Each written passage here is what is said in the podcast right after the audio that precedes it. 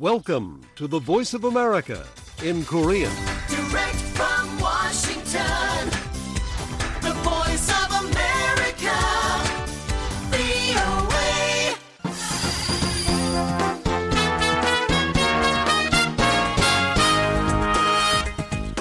여러분 안녕하십니까? 여기는 미국의 수도 워싱턴에서 보내드리는 VOA 방송입니다. 지금부터 VOA 저녁 방송을 시작하겠습니다. VOA 방송은 매일 새벽 2시부터 3시까지, 그리고 매일 아침 4시부터 6시까지, 또 저녁 8시부터 자정까지 세 차례 보내드립니다. VOA 방송은 객관적이고 공정하며 포괄적인 한반도와 미국 그리고 세계 소식과 함께 각종 정보와 교양, 오락 등 다양한 프로그램을 전해드리고 있습니다.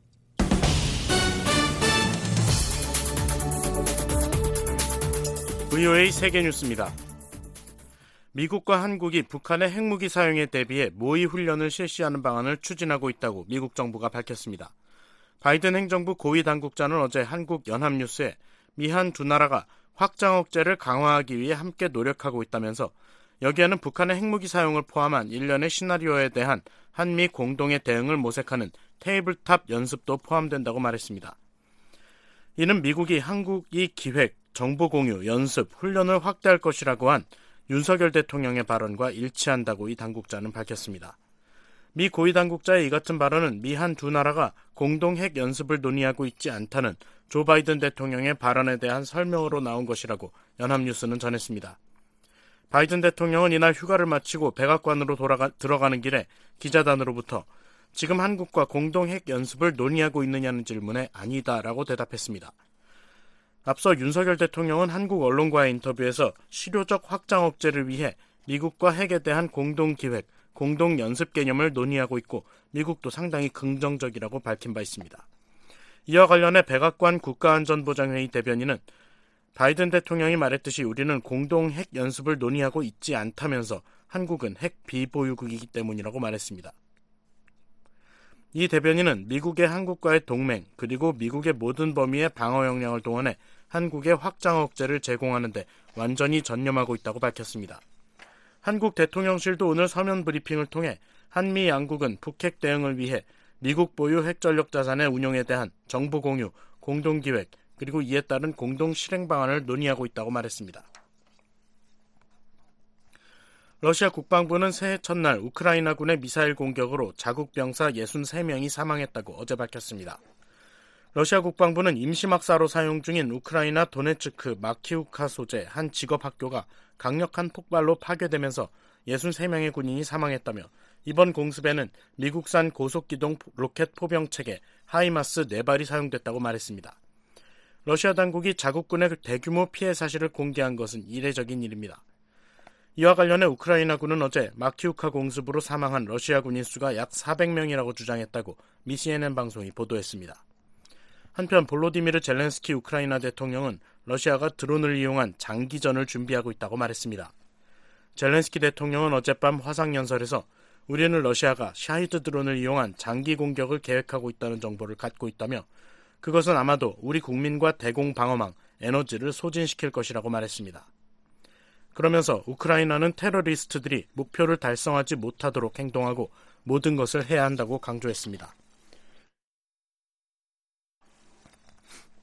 아프가니스탄 내 이슬람 수니파 무장 조직 IS가 수도 카불에서 발생한 공격이 자신들의 소행이라고 밝혔습니다.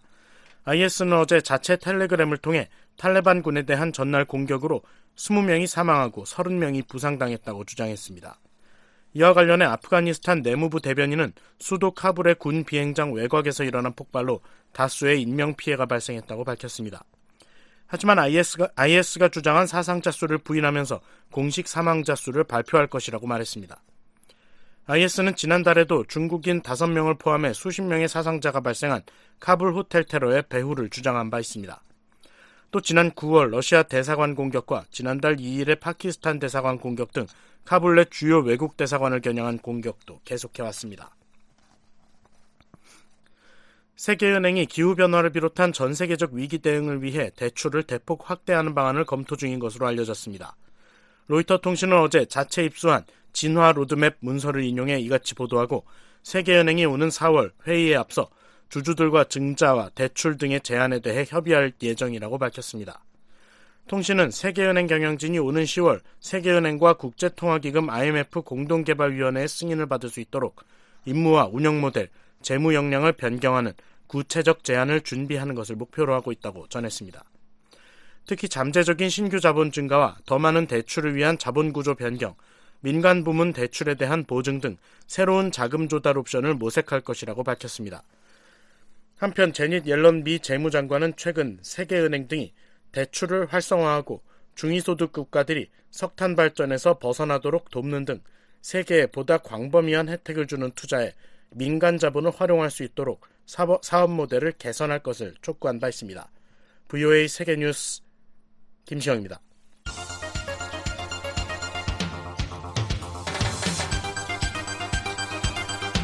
VOA News Today. 여러분 안녕하십니까? 2023년 1월 3일 화요일 VOA 뉴스투데이 1부 시작하겠습니다. 진행의 노시창입니다. 이 시간에 보내드릴 주요 소식입니다. 유럽연합과 영국, 캐나다 등이 북한의 군사적 긴장 고조 행위를 중단하고 비핵화 대화에 복귀하라고 촉구했습니다. 조 바이든 미국 대통령에게는 북한 핵 문제를 비롯한 세계적인 핵무기 위험이 새해에도 주요 외교적 도전이 될 것이라고 미국 외교 전문지가 지적했습니다. 북한이 군부 서열 1위이며 당 중앙군사위원회 부위원장인 박정천을 전격 해임했습니다. 내일 북한 날씨 가끔 구름 많고 최저 기온은 영하 24도에서 영하 4도, 최고는 영하 11도에서 영상 5도입니다. 바다의 물결은 동해 앞바다 0.5 내지 1.5m, 서해 앞바다 0.5m로 일겠습니다. 첫 소식입니다. 유럽연합이 무인기 침범과 연이은 탄도미사일 발사를 감행한 북한의 군사적 긴장 고조 행위를 중단할 것을 촉구했습니다. 영국과 캐나다는 북한이 유엔 안보리 결의를 반복적으로 위반했다며 비핵화 대화에 복귀하라고 촉구했습니다. 박동정 기자가 보도합니다. 유럽연합의 외교 정책을 총괄하는 EU 대외관계청은 2일 북한이 최근 무인기로 한국 영공을 침범하고 연쇄적으로 탄도미사일을 발사한 것을 비난했습니다. 대외 관계청은 이날 성명에서 유럽연합은 지난 한 주 동안 이뤄진 미사일 발사와 국경 밖의 무인기 침범 등 군사적 긴장 고조 행위를 중단할 것을 북한에 촉구한다고 밝혔습니다. 그러면서 북한의 지속적인 유엔 안전보장이사회 결의 위반과 이러한 불법 행위를 계속하겠다고 시사한 최근의 성명은 북한 주민들에게 도움이 되지 않는다고 지적했습니다. 이어 EU는 북한이 완전하고 검증 가능하며 불가역적인 비핵화를 향한 신뢰할 수 있는 조처를 할 것을 촉구한다고 강조했습니다. 영국 외무부 대변인은 1일 성명에서 북한이 1월 1일 단거리 탄도미사일을 발사해 또다시 유엔 안전보장이사회 결의를 위반했다고 밝혔습니다.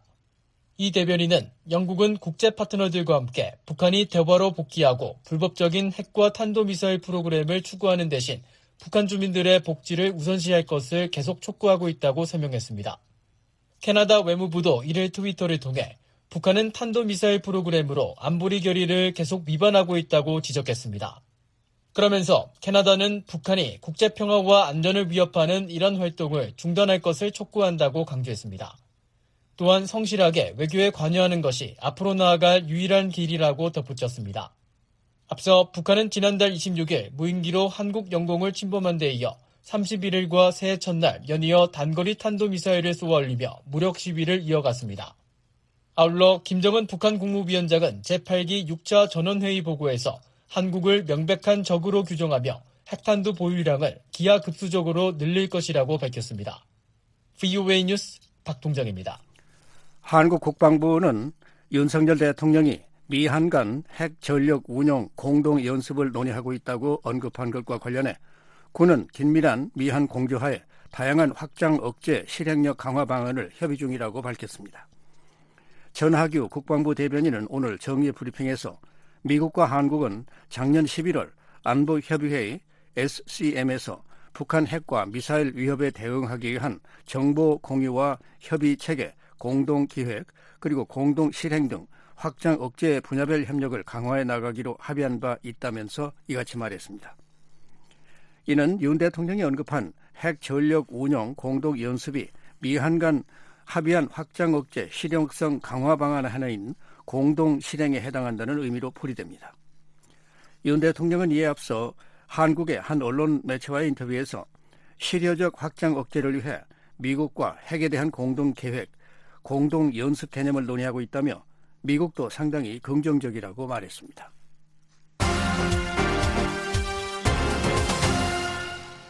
북한이 최근 진행한 노동당 전원회의에서 군 서열 1위인 박정천 당 중앙군사위원회 부위원장을 전격 해임하는 등 군 지도부를 물갈이했습니다.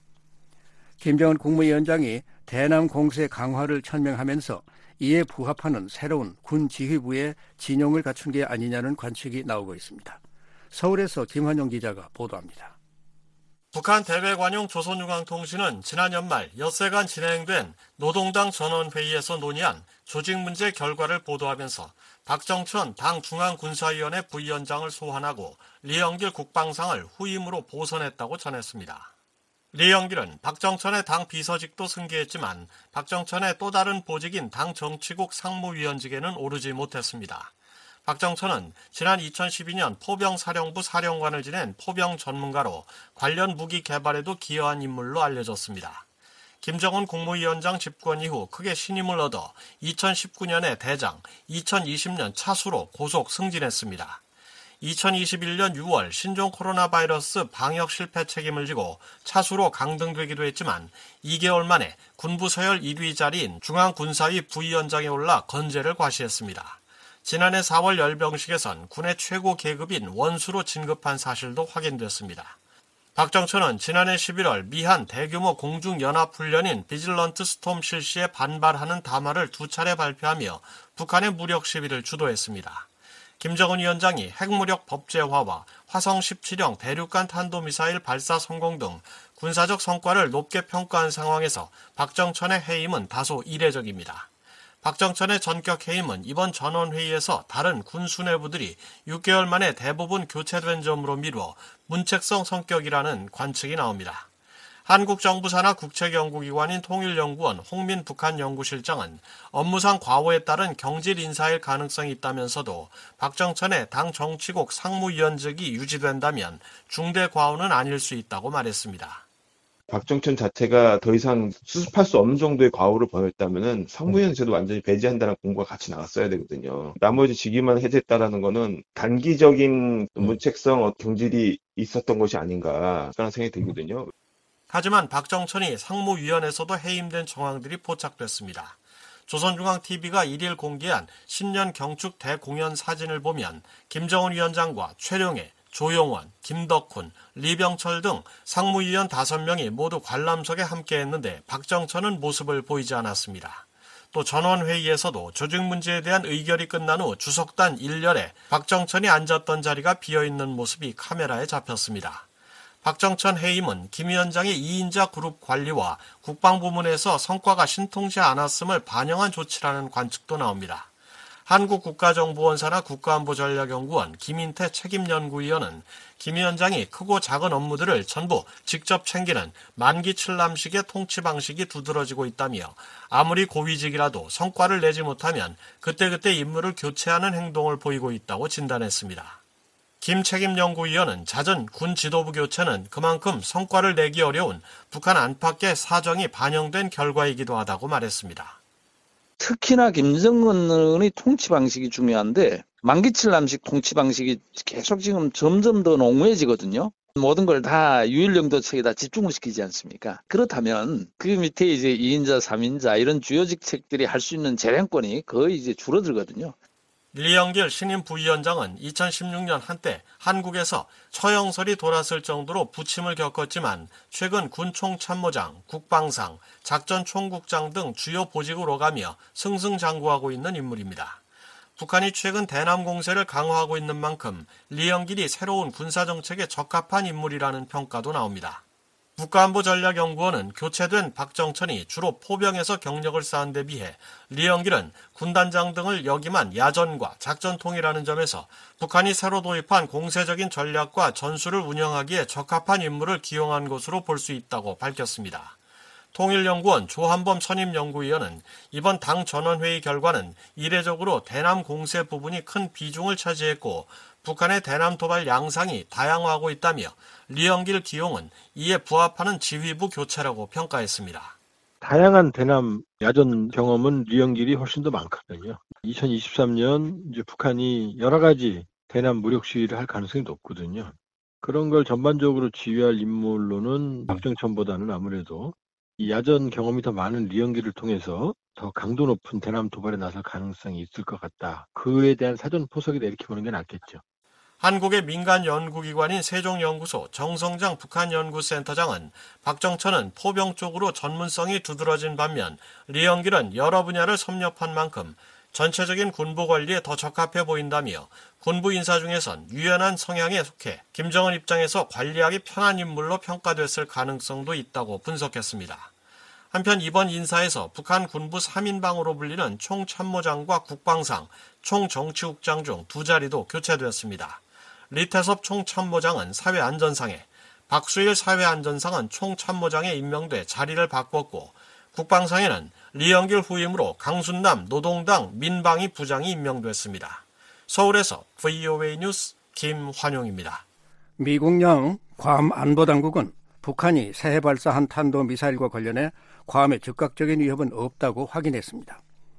괌 국토안보 민방위 사무국은 1일 사만다 브레넌 국토안보 고문을 인용해 발표한 성명에서 보도된 발사가 괌이나 북마리아나 제도에 즉각적인 위협을 가하지 않는 것으로 평가됐다고 밝혔습니다. 그러면서 괌 국토안보 민방위 사무국은 군, 미 연방 파트너들과 함께 우리 지역 주변의 사건을 계속 감시할 것이라고 강조했습니다. 괌 국토안보 민방위 사무국은 마리아나 지역 융합센터와 미 연방 군사 파트너들과 함께 북한의 최근 미상 발사체 발사에 대한 보도들을 포함해 영내 주변 사건을 계속 감시하고 있다고 설명했습니다. 앞서 북한은 한반도 시각 1일 동해상으로 단거리 탄도미사일 한 발을 발사했습니다. 북한은 전날에도 동해상으로 단거리 탄도미사일 4발을 쏘아 올렸습니다.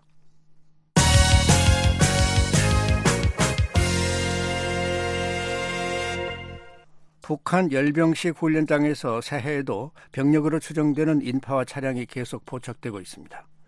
약 만 명의 병력이 도열한 가운데 차량 주차 구역에는 약 열흘 전보다 차량이 크게 늘어났습니다.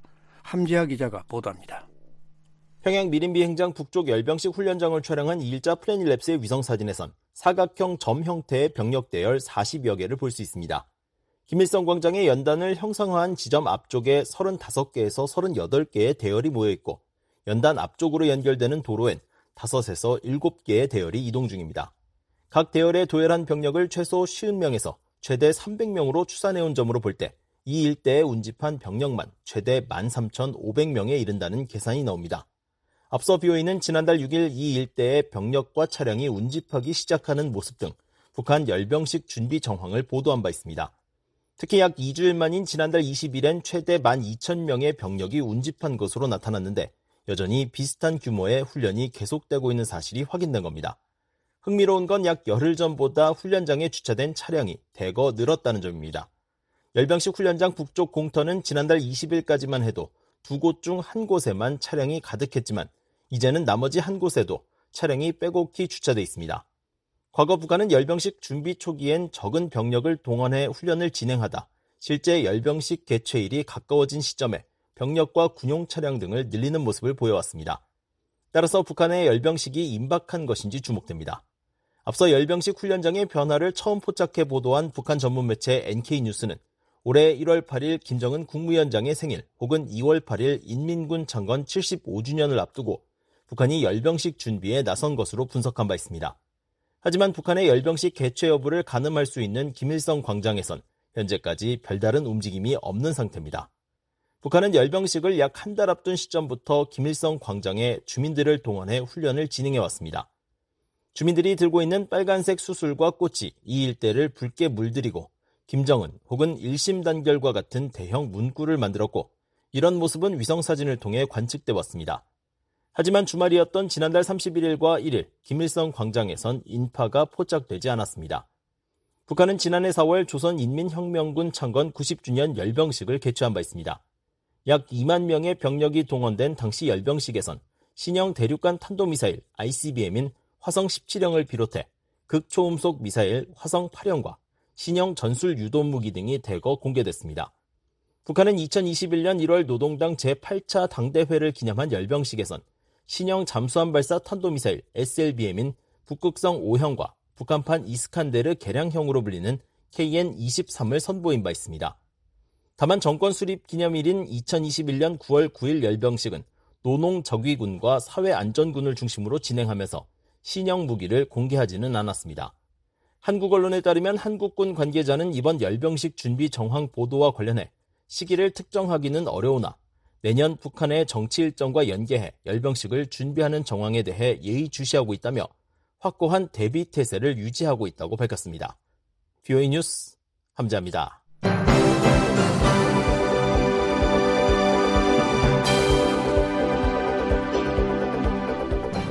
미국 의회가 1월 3일 새로운 회기를 시작하는 가운데 한반도 외교 안보와 관련해 북한 인권법 연장과 인플레이션 감축법 개정, 세 번째 웜비어법 추진 등 여러 입법 움직임이 주목됩니다. 새해에도 한반도 문제와 관련해서는 공화당의 마르코 루비오 상원의원과 영 김 하원의원, 크리스 스미스 하원의원 등 공화당 의원들이 두드러 진 활동을 할 것으로 보입니다. 2023년을 시작하면서 한반도 상황을 분야별로 살펴보는 VOA 기획보도 오늘은 두 번째 순서로 새해 주목해야 할 한반도 관련 입법과 의원들의 활동 전망을 짚어봅니다. 이조은 기자가 전해드립니다. 118대 회가 들어서는 새해 한반도 외교안보와 관련해 가장 먼저 눈여겨봐야 할 입법 움직임은 북한 인권법 재승인 법안 재상정 여부입니다. 지난해 9월 만료된 북한 인권법을 5년 더 연장하는 이 법안은 지난해 연말 회기 막바지 상원을 만장일치로 통과했지만 하원에서 다른 현안에 밀려 표결에 붙여지지 못해 처리가 되며 자동 폐기됐습니다. 지난해 북한 인권법 재승인 법안을 대표 발의했던 공화당의 마르코 루비오 상원 의원 대변인실 관계자는 최근 VOA에 루비오 의원은 118대 의회에서 북한 인권법 재승인을 다시 추진할 것이라며 이 법안은 압도적으로 통과돼야 할 초당적 법안이라고 강조했습니다. 북한인권법 재승인 법안은 의회 내 별다른 반대 의견이 없는 안건이기 때문에 새 회기 내에 무난히 처리될 것으로 관측되고 있습니다. 대북 정책의 포괄적 방향을 담은 대북 정책 감독 법안도 새해 다시 추진될 가능성이 높습니다. 민주당의 반메넨데즈 상원 외교위원장과 공화당의 빌 해거티 상원 의원이 지난해 공동 발의한 이 법안은 지난 회기 말 소관 상임위인 외교위 안건으로 올려져 관심이 쏠렸지만 일부 의원의 표결 보류 요청으로 처리되지 못했습니다. 이와 관련해 상원 외교위 민주당 측 한 관계자는 VOA에 메넨데즈 위원장이 법안을 새해 재상정할 것이라고 밝힌 바 있습니다. 한국 전 종전선언 등을 요구하는 한반도 평화법안의 하원 재상정 여부도 주목됩니다. 민주당의 브래드 셔먼 하원 의원은 이 법안 통과를 계속 추진할 것이라고 밝힌 바 있습니다. 하지만 의회 내에서 한국 전 종전선언 논의는 이미 지난해 동력을 잃은 데다가 민주공화 주류 의원들의 호응을 받지 못하고 자동 폐기됐기 때문에 새 회기에 재상정되더라도 처리 가능성은 매우 낮아 보입니다. 인플레이션 감축법 IRA 개정안 재추진 여부에도 관심이 쏠립니다. 한국과 일부 유럽 국가들은 지난해 제정된 IRA에 담긴 전기차 보조금 지급 조항이 북미에서 최종 조립된 경우에만 적용되는 건 자국에서 생산된 전기차에는 차별적 조치라는 문제를 제기해왔습니다. 미국 재무부는 지난달 29일 IRA의 전기차 세액 공제 규정과 관련한 추가 지침을 공개하면서 보조금 대상에서 제외된 해외 생산 전기차도 리스 등 상업용으로 판매할 경우 보조금 혜택을 누릴 수 있도록 하는 등 한국 등 일부 국가들의 요청을 일부 수용했습니다. 하지만 IRA 제정에 결정적 역할을 했던 민주당의 조맨친 상원 의원은 재무부의 이런 반칭에 반발하며 새 회기 관련 입법을 추진할 것이라고 경고한 바 있습니다. 맨친 의원의 입장과는 반대로 IRA의 북미 최종 조립 규정 시행에 3년 유예 기간을 두는 내용의 IRA 개정안이 새 회기 다시 추진될 가능성도 있습니다. 조지아주의 라파엘 워녹 민주당 상원 의원과 앨라배마주의 테리 스웰 민주당 하원 의원은 지난해 이런 내용의 IRA 개정안을 대표 발의했지만 소관 상임위 문턱조차 넘지 못하고 폐기된 바 있습니다. 지난 2017년 북한에 17개월간 억류됐다가 송환된 지 일주일도 안 돼 숨진 미국인 대학생 오토 원뷰의 이름을 딴 세 번째 법안 추진 여부도 주목됩니다. 의회는 웜비어 사망 이후 매해 웜비어 이름을 딴 북한 관련 법 제정을 추진했습니다. 다만 이런 원비어법 제정에 주도적인 역할을 해온 원비어의 고향 오하이오주의 로포트만 전 상원 의원이 지난해 워싱턴 정계를 은퇴해 새해부터는 어떤 의원이 원비어법 관련 활동을 이어갈지 지켜봐야 합니다. 무엇보다 새해 의회 내 가장 큰 변화는 권력 지형 변동입니다. 새회기 상원에선 민주당이 여전히 다수당 지위를 유지하고 있지만 하원에선 공화당이 주도권을 잡게 됩니다. 미 회에서 25년 동안 근무했던 로버트 킹 전 국무부 북한 인권특사는 VO와의 전화통화에서 공화당의 하원 장악이 한반도 외교안보 등 대외 현안에 미칠 영향은 그리 크지 않을 것이라고 말했습니다. 공화당은 하원을 장악했지만 민주당과 의석차가 근소하기 때문에 어떤 문제에 대해서도 무언가를 하길 어려울 것이라는 설명입니다. the House of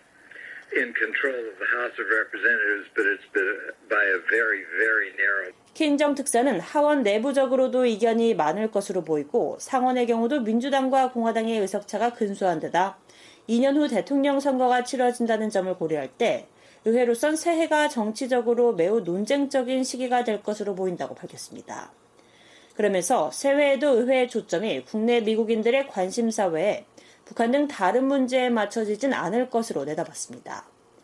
공화당의 하원 장악에 따라 새 회기 교체되는 하원 외교위원장으로는 지난 회기까지 공화당 간사를 맡았던 마이클 메칼 의원이 유력합니다. 메칼 의원은 북한과 관련해 바이든 행정부의 대북 접근법이 나약하다고 비판하며 더욱 강경한 접근 방식을 요구해온 인사입니다. 메칼 의원은 최근 VOA에 바이든 행정부는 동맹국인 한국과 일본을 지원하는 전략을 제시하고 김정은을 힘에 의해서 상대하기 시작할 것을 강력히 촉구한다고 밝히기도 했습니다. 한반도 외교안보 정책을 관장하는 하원 외교위 아태소위원회에선 한국계인 공화당 영김 하원 의원이 새 회기 주요 주책을 차지할 수 있다는 관측이 있어 주목됩니다. 김 의원은 지난해 한반도 문제와 관련해 의회에서 가장 두드러진 활동을 한 인사로 특히 바이든 행정부의 5년 넘게 공석인 국무부 북한 인권 특사 임명을 촉구하는 등 북한 인권과 관련해 적극적인 활동을 벌였습니다. 공화당 마르코 루비오 상원 의원의 새 북한 관련 활동도 주목됩니다. 특히 북한이 러시아 민간 용병 기업인 바그너 그룹에 우크라이나 전쟁에서 사용할 로켓과 미사일을 판매했다고 최근 백악관이 밝힌 것과 관련해 루비오 의원이 어떤 조치를 할지 관심이 쏠립니다. 루비오 의원은 지난해 9월 토니 블링컨 국무장관과 제니 옐런 재무장관에게 서한을 보내 북한에서 러시아로 군수품을 이전하는 데 관여한 모든 업체와 개인 혹은 금융기관에 대한 제재를 강력히 촉구한 바 있습니다. 킹전 특사는 미 회의 관점에서 북한 문제는 새해에도 심기를 건드리는 문제가 될 것이라며 하지만 우크라이나 등 다른 시급한 문제들로 인해 의회가 행정부의 대북 압박을 촉구하기엔 더욱 어려워질 것으로 보인다고 말했습니다. I think we're going find uh, there's going be continued irritation North Korea. Mm-hmm. But these other issues are going to make it more difficult to put pressure on. 한편 새해에도 공화당의 크리스 스미스 하원 의원이 톰 랜토스 인권위원회 공동의장을 맡으며 한국 인권 정책과 관련한 청문회를 이어갈지 여부도 주목됩니다. 스미스 의원은 지난 2021년 한국의 소위 대북전단 살포 금지법 제정 문제와 관련한 청문회에 이어 지난해에는 탈북어민 강제 북송 문제 등 한국 정부의 난민 정책에 관한 이례적인 청문회를 소집한 바 있습니다. VOA 뉴스 이존입니다.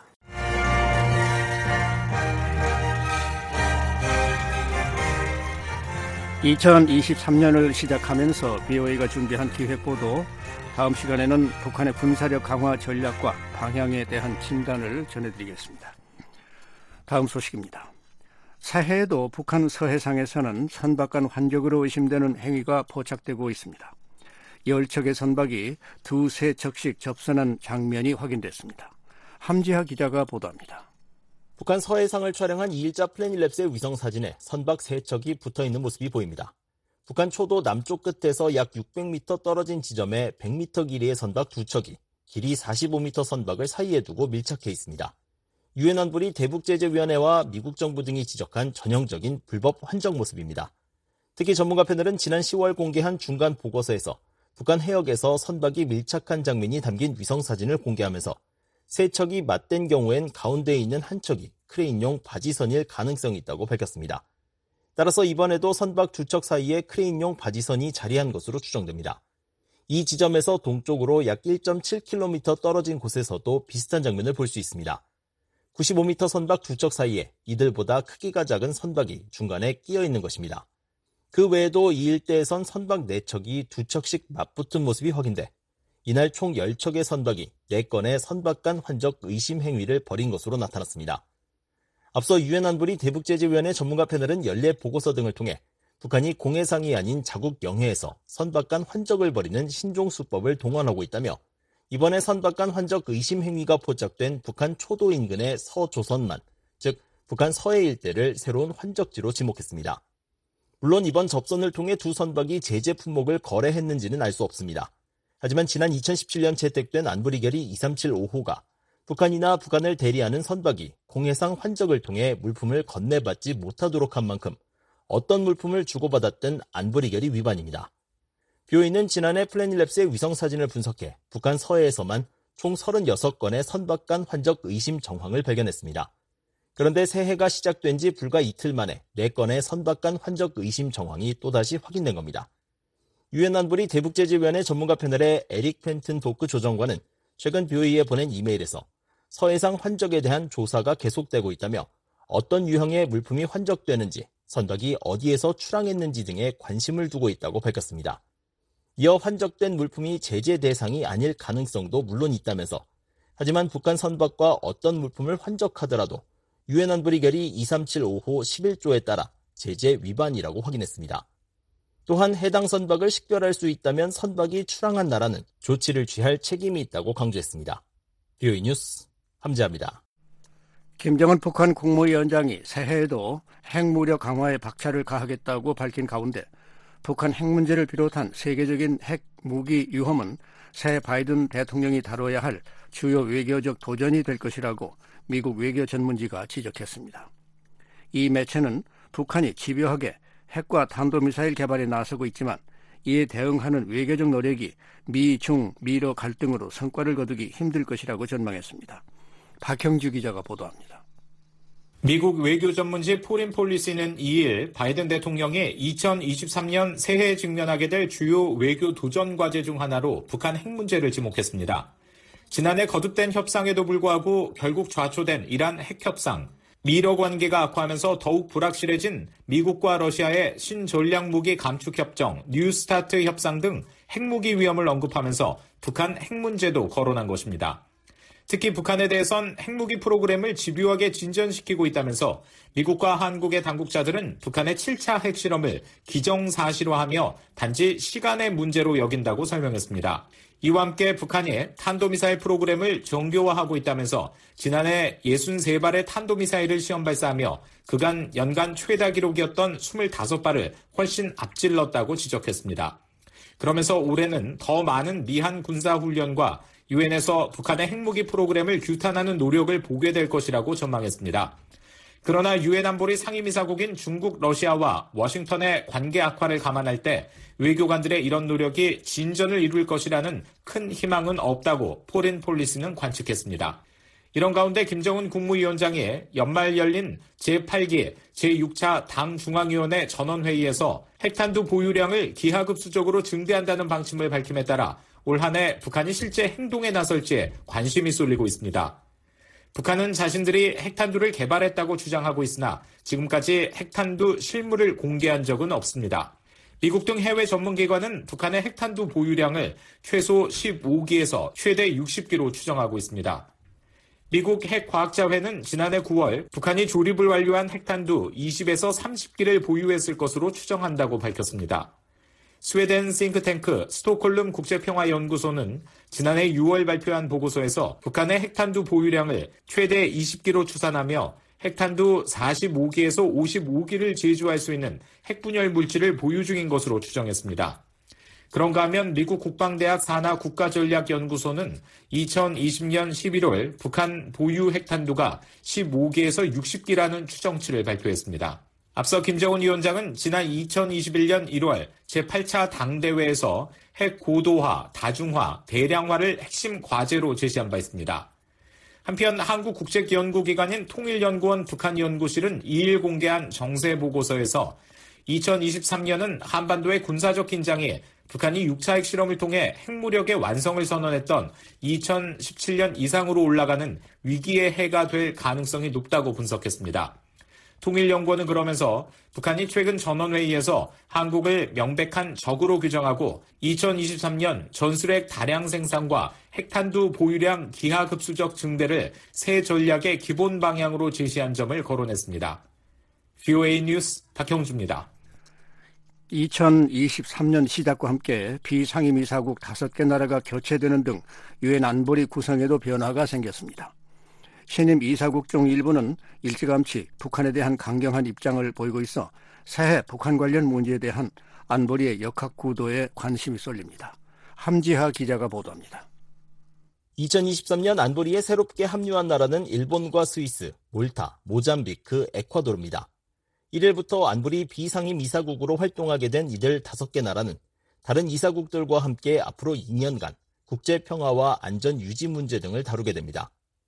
5개 상임 이사국과 10개 비상임 이사국으로 구성된 안보리는 전 세계 다양한 안보 문제를 논의하는 유엔의 주요 기구로 제재 등을 담은 결의안과 각종 성명 등을 채택할 수 있습니다. 대부분 결정이 표결을 통해 이뤄지는 만큼 특정 사안에 대한 각 이사국의 입장은 매우 중요한 요소입니다. 안보리는 북한 문제와 관련해서도 새로운 제재를 부과하거나 기존 제재의 이행과 집행 등을 강화하는 데 핵심적인 역할을 해왔습니다. 따라서 안보리 신임 이사국들이 북한에 대해 어떤 입장을 취할지도 주목되는 부분입니다. 이런 가운데 신임 이사국인 스위스는 벌써부터 북한에 대한 강경한 자세를 예고해 눈길을 끌고 있습니다. 파스칼 베리스빌 유엔 주재 스위스 대사는 지난달 일본 교도통신과의 인터뷰에서 북한의 반복된 탄도미사일 발사를 놓고 안보리가 분열된 것과 관련해 우리는 절충점을 찾기 위해 국제법에 근거해 열심히 노력할 것이라고 밝혔습니다. 그러면서 스위스 정부가 북한의 행동을 비난하는데 목소리를 높인 점을 강조하며 북한이 핵과 탄도미사일 프로그램에 대한 결의를 준수하도록 열심히 일할 것이라고 덧붙였습니다. 국제사회의 북한 관련 문제를 적극적으로 제기해온 일본이 안보리에 합류한 점도 눈에 띄는 변화입니다. 과거 일본은 2016년과 2017년 안보리 이사국으로 활동하면서 당시 안보리가 북한의 핵과 탄도미사일에 대응해 제재 결의를 채택할 때마다 적지 않은 역할을 했습니다. 또 북한의 일본인 납치 문제를 안보 사안으로 연계해 안보리가 다루도록 하는 등 국제사회의 적극적인 관심을 이끌어내는데 유엔 무대를 활용했습니다.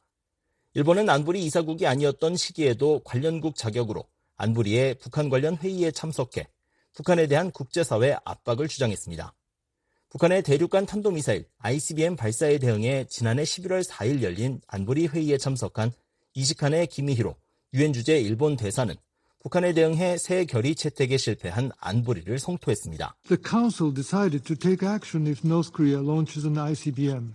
Yet the Council has failed to act. 2017년 결의로 안보리는 북한이 대륙간 탄도미사일 ICBM을 발사하면 조치를 취하기로 했지만 안보리는 행동하지 못했으며 우리는 지난해 5월 중국과 러시아가 거부권을 행사해 안보리의 추가 행동을 막은 것을 기억한다는 겁니다. 이처럼 북한 문제에 강경한 목소리를 낸 스위스와 일본이 앞으로 2년간 안보리에서 활동하게 되면서 안보리의 대북 관련 조치에도 변화가 있을지 주목됩니다. 현재로선 정족수를 근거로 한 일부 안보리 조치에 이들 두 나라의 입김이 중요하게 작용할 것으로 예상됩니다. 그중 대표적인 조치는 안보리 전체 이사국 중 9개 나라가 찬성해야 열릴 수 있는 북한 관련 회의입니다. 안보리는 통상 매년 12월이면 미국의 요청으로 북한 인권 문제를 논의해왔는데 회의에 앞서 논의 개최 여부를 표결에 붙이는 경우가 많았습니다. 하지만 2018년 당시 미국은 15개 이사국 중 8개 나라 만의 동의를 얻으면서 당시를 기준으로 4년 연속 열린 회의를 개최하지 못했었습니다. 그러나 올해는 스위스와 일본을 비롯해 미국과 영국, 프랑스 등 상임 이사국과 과거 북한 규탄에 주저하지 않았던 비상임 이사국 몰타와 알바니아, 브라질, 아랍에미리트 등이 안보리에서 활동합니다. 미국 등이 무난히 정족수 9개 나라를 확보할 수 있다는 의미입니다. 하지만 여전히 안보리의 주요 조치가 상임이사국의 거부권에 좌우된다는 점은 여전히 변수로 남아 있습니다. 유엔 안보리는 결의 채택과 의장 성명, 언론 성명 발표 등으로 북한의 도발에 책임을 물을 수 있습니다. 이중 강제력을 갖는 결의는 5개 상임이사국의 반대 없이 15개 이사국 중 9개 나라 이상이 동의해야 하며 법적 구속력이 없는 의장 성명과 언론 성명은 상임이사국 반대 없이 과반 찬성으로 채택됩니다. 결국 상임이사국인 중국과 러시아 중 한 곳이라도 거부권을 행사하면 나머지 14개 나라가 동의한 조치일지라도 최종 무산될 수 있다는 의미입니다. 실제로 안보리는 지난해 3월 북한의 대륙간 탄도미사일 발사에 대응해 5월 대북 제재 결의안을 표결에 붙였지만 중국과 러시아의 거부권 행사로 결의 채택에 실패했었습니다. 당시 중국과 러시아를 제외한 13개 이사국은 모두 결의안에 찬성했었습니다. 뷰이 뉴스 함자입니다. 한국이 고체 연료 추진 우주 발사체 시험에 성공했다고 밝힌 가운데 전 국제 원자력 기구 IAEA 사무 차장은 한국이 정찰과 감시 체계를 더욱 확충할 수 있을 것이라고 전망했습니다. 현 단계에서 한국과 북한 간의 고체 연료 기반 추진체 기술 격차를 파악하기는 어렵다는 점도 밝혔습니다. 조상진 기자가 보도합니다. 국제원자력기구 IAEA 사무차장을 지낸 올리 하이노넨 스팀슨 센터 특별연구원은 지난달 30일 VOA에 한국이 이날 고체연료 추진 우주 발사체 시험에 성공했다고 밝힌 것은 중요한 의미가 있다고 평가했습니다.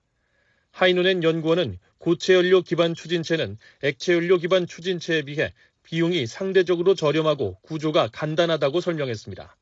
그러면서 이런 고체 연료 기반 추진체를 대량으로 생산할 수 있다면 한국 군 당국의 설명대로 다수의 소형 위성 또는 초소형 위성을 지구 저궤도에 올려 정찰과 감시 체계를 더욱 확충할 수 있을 것이라고 말했습니다. 하이노넨 연구원은 한국이 신뢰할 수 있는 억제력의 중요한 부분으로 적의 행동에 대한 조기 경보를 제공하는 군사 관련 정찰 위성을 보유할 수 있는 독자적인 능력을 개발하는 것은 타당하다고 강조했습니다. 앞서 한국 국방부는 이날 국방과학연구소 ADD가 오후 6시쯤 안흥 시험센터에서 고체연료 추진 우주발사체 시험 비행에 성공했다고 밝혔습니다. 한국 군 당국은 액체연료 추진체에 비해 비용이 저렴하고 구조가 간단해 대량 생산이 가능한 고체연료 기반 추진체를 소형 위성 또는 초소형 위성을 다량으로 발사하는데 활용할 계획이라고 전했습니다. 한국의 고체 연료 기반 발사체는 과거 미한 미사일 지침에 따라 제한됐었지만 2021년 5월 조 바이든 대통령과 문재인 한국 대통령 간의 정상회담을 계기로 지침이 종료되면서 한국 국방 당국이 개발을 주도해 왔습니다. 하이노넨 연구원은 고체 연료 기반 추진체에 대한 한국과 북한 간 기술 격차에 대한 질문에는 현 단계에서 파악하기 어렵다고 밝혔습니다. 북한은 국가적 특성상 개발 단계의 세부적인 정보를 파악하는 데 매우 제한적이며 한국 당국 역시 이번 고체연료 발사체 개발 과정을 비공개로 진행해 단순 비교가 쉽지 않다는 지적입니다. 그러면서 고체 추진 우주 발사체의 기술 격차를 확인할 척도로 평가되는 단계별 분리 능력을 입증한 한국과 달리 북한은 아직 관련 능력이 베일에 쌓여 있는 만큼 향후 북한의 단 분리 능력 기술 확보 여부에 주목할 필요가 있다고 밝혔습니다. 앞서 북한은 지난 15일 서해 위성 발사장에서 처음으로 140톤 force 추진력의 대출력 고체 연료 발동기의 지상 분출 시험을 성공적으로 진행했다고 주장한 바 있습니다. 하이노넨 연구원은 북한의 고체 연료 추진체 개발 이유에 대해 통상적으로 고체 연료 엔진은 탄두가 장착된 미사일용 엔진과 군사 또는 민간 우주 프로그램용 엔진 두 가지 가능성 모두에 열려 있다고 말했습니다. 그러면서 북한의 고체연료 기반 우주 발사체 시험은 군사적 목적의 미사일 개발을 위한 것일 가능성이 크다고 말했습니다. 하이노넨 연구원은 대부분의 나라들은 신속한 발사가 필요 없는 위성 발사 등 평화적 목적의 우주 프로그램에는 액체 연료 기반 추진체를 사용한다고 설명했습니다. 반면 고체연료 기반 추진체는 연료 공급 시간이 짧고 미사일 발사 위치를 이동시킬 수 있는 장점이 있어 발사 원점을 타격하려는 적의 공격 가능성을 줄일 수 있기 때문에 공격을 목적으로 한 미사일에 주로 사용된다고 말했습니다. BOA 뉴스 조상진입니다. 북한 선박에 대한 안전검사가 올해 처음으로 단 한 건도 이루어지지 않은 것으로 나타났습니다. 특히 최근 하루 수십 척의 북한 선박이 중국 항구에서 발견되고 있는데도 안전검사가 이루어지지 않고 있습니다. 함지하 기자가 보도합니다. 선박의 안전검사를 실시하는 아태지역 항만국 통제위원회는 2022년의 마지막을 하루 앞둔 12월 30일을 기준으로 2022년 안전검사를 받은 북한 선박이 단 한 척도 없다고 안냈습니다. 북한 선박들은 건조된 지 30년이 넘는 경우가 많아 아태 지역 항만국 통제위원회의 블랙리스트 국가로 따로 관리돼 왔습니다. 이에 따라 화이트리스트에 등재된 나라 선박보다 안전검사를 더 자주 받아왔습니다. 하지만 지난해는 북한 선박이 단 한 척도 검사 대상으로 지목되지 않은 것입니다. 북한 선박은 국제사회 대북 제재가 강화되기 이전인 2016년 총 275척이 안전검사를 받았고 제재 이후 시점인 2019년에는 51척이 검사 대상이었습니다. 또 신종 코로나 바이러스 사태가 한창이던 2020년에도 13척의 북한 선박에 대해 검사가 이뤄졌습니다. 이어 2021년에는 한 척의 북한 선박이 안전검사를 받았습니다. 신종 코로나 바이러스로 선박들의 운항 횟수가 크게 줄어 지난해 검사 대상으로 지목된 선박이 없는 것으로 추정해 볼 수도 있습니다. 하지만 2021년부터 북한 선박의 운항이 지속적으로 늘고 있고 최근에는 하루 수십 척의 선박이 중국 항구에서 발견되고 있습니다. 그런데도 유독 북한 선박에만 안전검사가 이뤄지지 않은 것입니다. 실제로 선박의 실시간 위치 정보를 보여주는 마린 트래픽에 따르면 지난달 29일과 30일 중국 항구에 입항하거나 근해에 머무는 북한 선박은 23척에 이릅니다. 이들 선박은 중국 룽커우항과 옌타이, 다이렌, 펑라이항 등 여러 중국 항구에서 발견됐지만 아직까지 이들 항구 항만 당국이 안전검사를 실시했다는 소식은 들리지 않고 있습니다. 현재로선 북한 선박이 안전검사를 받지 않은 구체적인 이유는 알려지지 않고 있습니다. 무작위로 검사 대상 선박을 선별하는 만큼 의도치 않게 북한 선박들이 안전검사 대상에서 제외됐을 가능성도 열려 있습니다.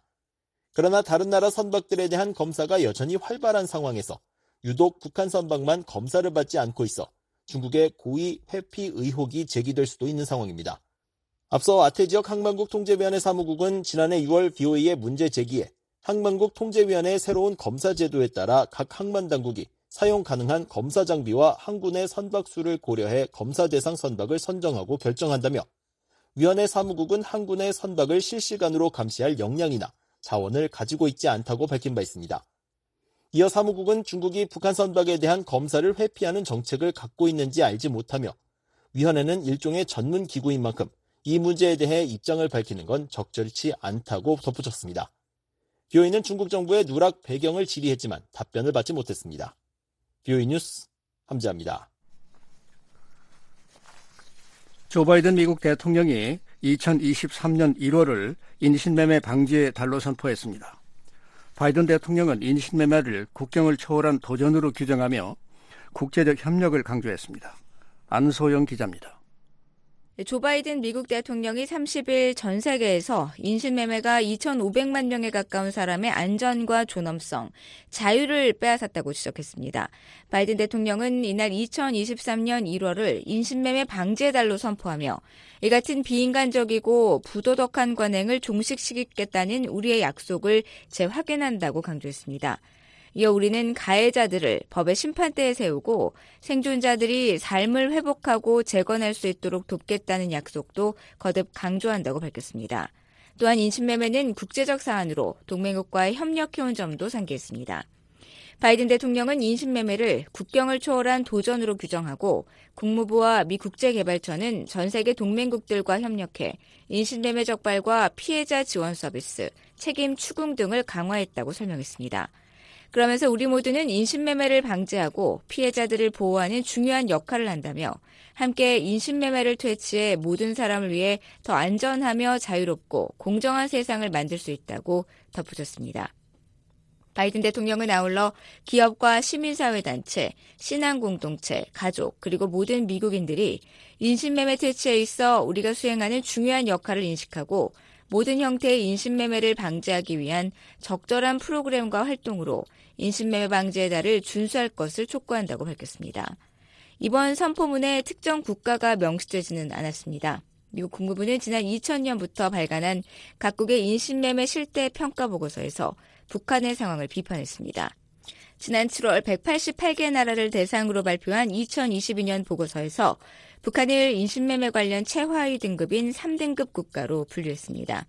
북한은 2003년 이후 매년 가장 낮은 등급인 3등급으로 분류되면서 최악의 인신매매 국가로 지목되고 있습니다. 보고서는 북한 정권이 신종 코로나 바이러스 감염증 상황을 고려해도 인신매매 퇴치와 관련한 노력을 기울이지 않고 있다고 지적했습니다.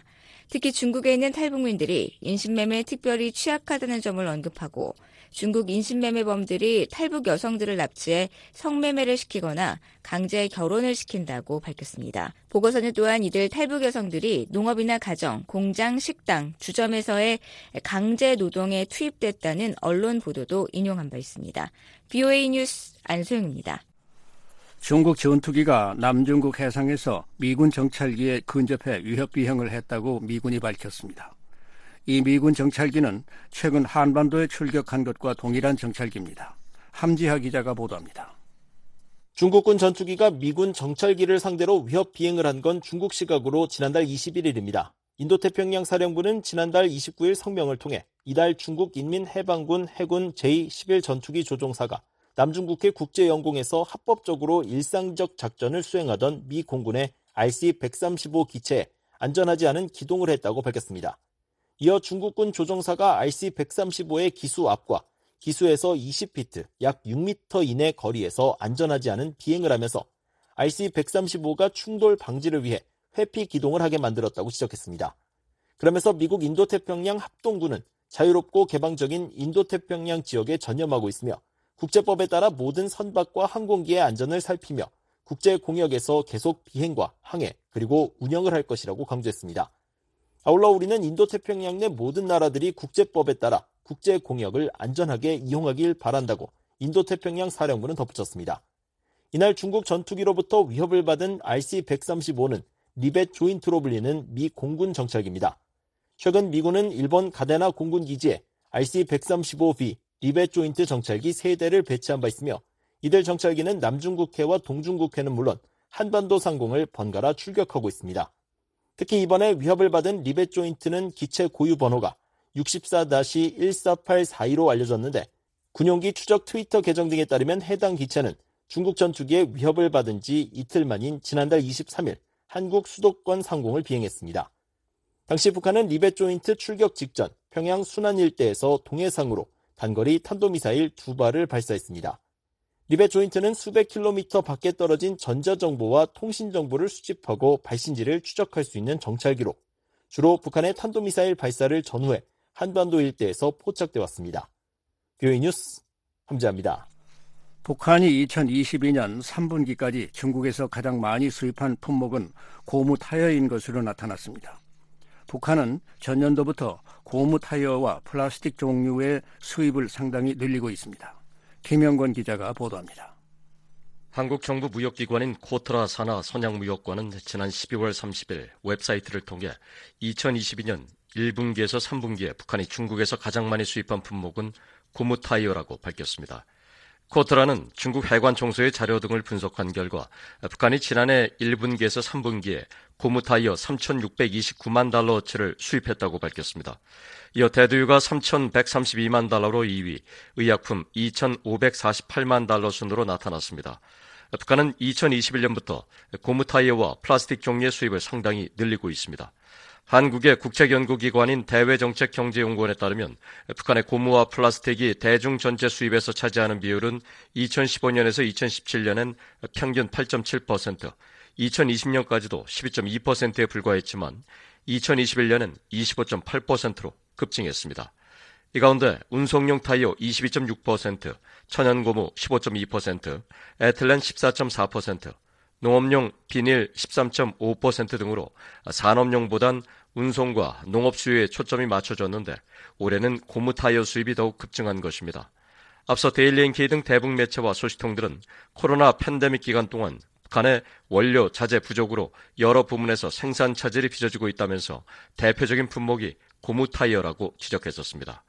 가령 해외에서 부품 등을 수입해 조립한 뒤 생산하는 승리 자동차 연합기업소 등은 새로운 타이어가 없어 신형 차량에 중고 타이어를 사용할 정도로 상황이 열악하다는 것입니다.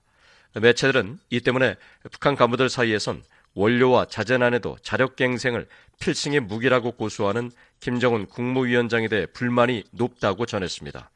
한편 2022년 1분기에서 3분기 북한의 주요 대중 수출품은 텅스텐광과 그 정광, 전력 에너지, 학금철 등으로 나타났습니다. 코트라 선양무역과는 2022년 1분기에서 3분기 북한의 대중교역액은 수출 8,128만 달러, 수입 5억 2,549만 달러 등 6억 677만 달러로 전년도 같은 기간에 비해 230.6% 증가했다고 밝혔습니다. 하지만 이런 규모의 의미를 부여하긴 힘들다면서 이는 코로나 방역 이전인 2019년 같은 기간에 기록한 19억 5천 달러와 비교해 31% 수준에 불과한 것이라고 지적했습니다. VOA 뉴스 김영권입니다. 지금까지 VOA 뉴스 투데이 일부를 보내드렸습니다. 잠시 후에는 미국 정부의 견해를 반영하는 논평 VOA 세계 뉴스 뉴스 투데이 2부가 방송됩니다.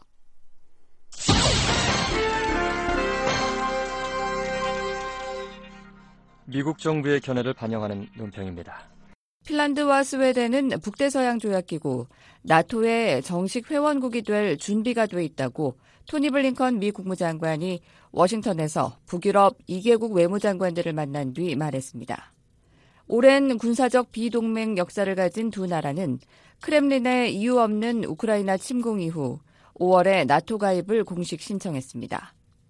블링컨 장관은 언론 브리핑에서 핀란드와 스웨덴은 이 중요한 순간에 우크라이나, 나토, 전 세계에 무엇이 위태로운지 잘 알고 있다고 말했습니다. This year, Sweden and Finland have sent well over $1 billion in security, humanitarian, and other assistance to Ukraine. 블링컨 국무장관은 올해 스웨덴과 핀란드는 우크라이나에 10억 달러 이상의 안보와 인도주의적 지원을 제공했다며 두 나라는 최근 사상 최대 규모의 군사 원조를 발표했다고 말했습니다. 그러면서 스웨덴과 핀란드는 수만 명의 우크라이나 피난민이 입국하는 것을 환영했다며 유럽연합 EU 회원국으로서 그들은 러시아에 대한 제재를 강화하기 위해 우리의 파트너들과 합류하고 있다고 말했습니다. 블링컨 장관은 스웨덴과 핀란드 군대가 코소보, 아프가니스탄, 이라크, 리비아에서 미국과 나토군과 함께 근무했으며 그들의 군대가 동맹국과 매끄럽게 일하고 있다고 말했습니다. 그러면서 핀란드와 스웨덴이 군사력뿐만 아니라 가치관을 통해 나토 동맹을 강화할 것이라고 강조했습니다. An abiding commitment to democracy, the rules-based international order, respect for human rights, respect. 블링컨 장관은 두 나라가 민주주의와 규칙에 기반한 국제 질서, 인권 존중, 인간 존엄성을 분명히 약속하고 있다고 말했습니다. 북대서양 조약기구 나토 동맹국 30개국 중 28개국이 신속하게 진행된 절차를 통해 스웨덴과 핀란드의 동맹 가입을 승인했습니다.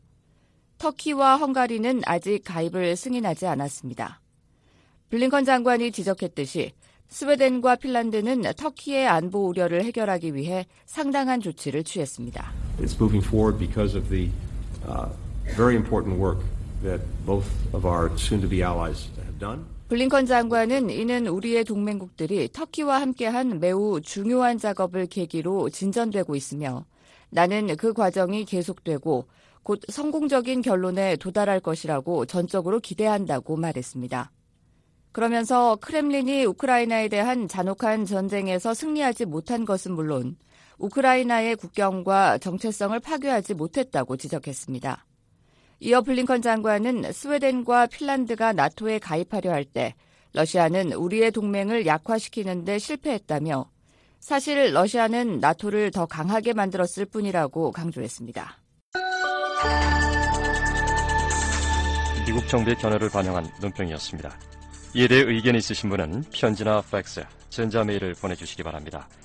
주소는 Voice of America, 약자로 VOA를 쓰신 뒤 Korean Service, 주소 330 Independence Avenue SW Washington DC 20237 USA입니다.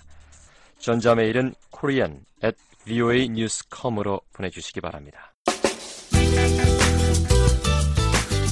BOA 방송은 www.boakorea.com으로 접속하시면 다시 들으실 수 있습니다.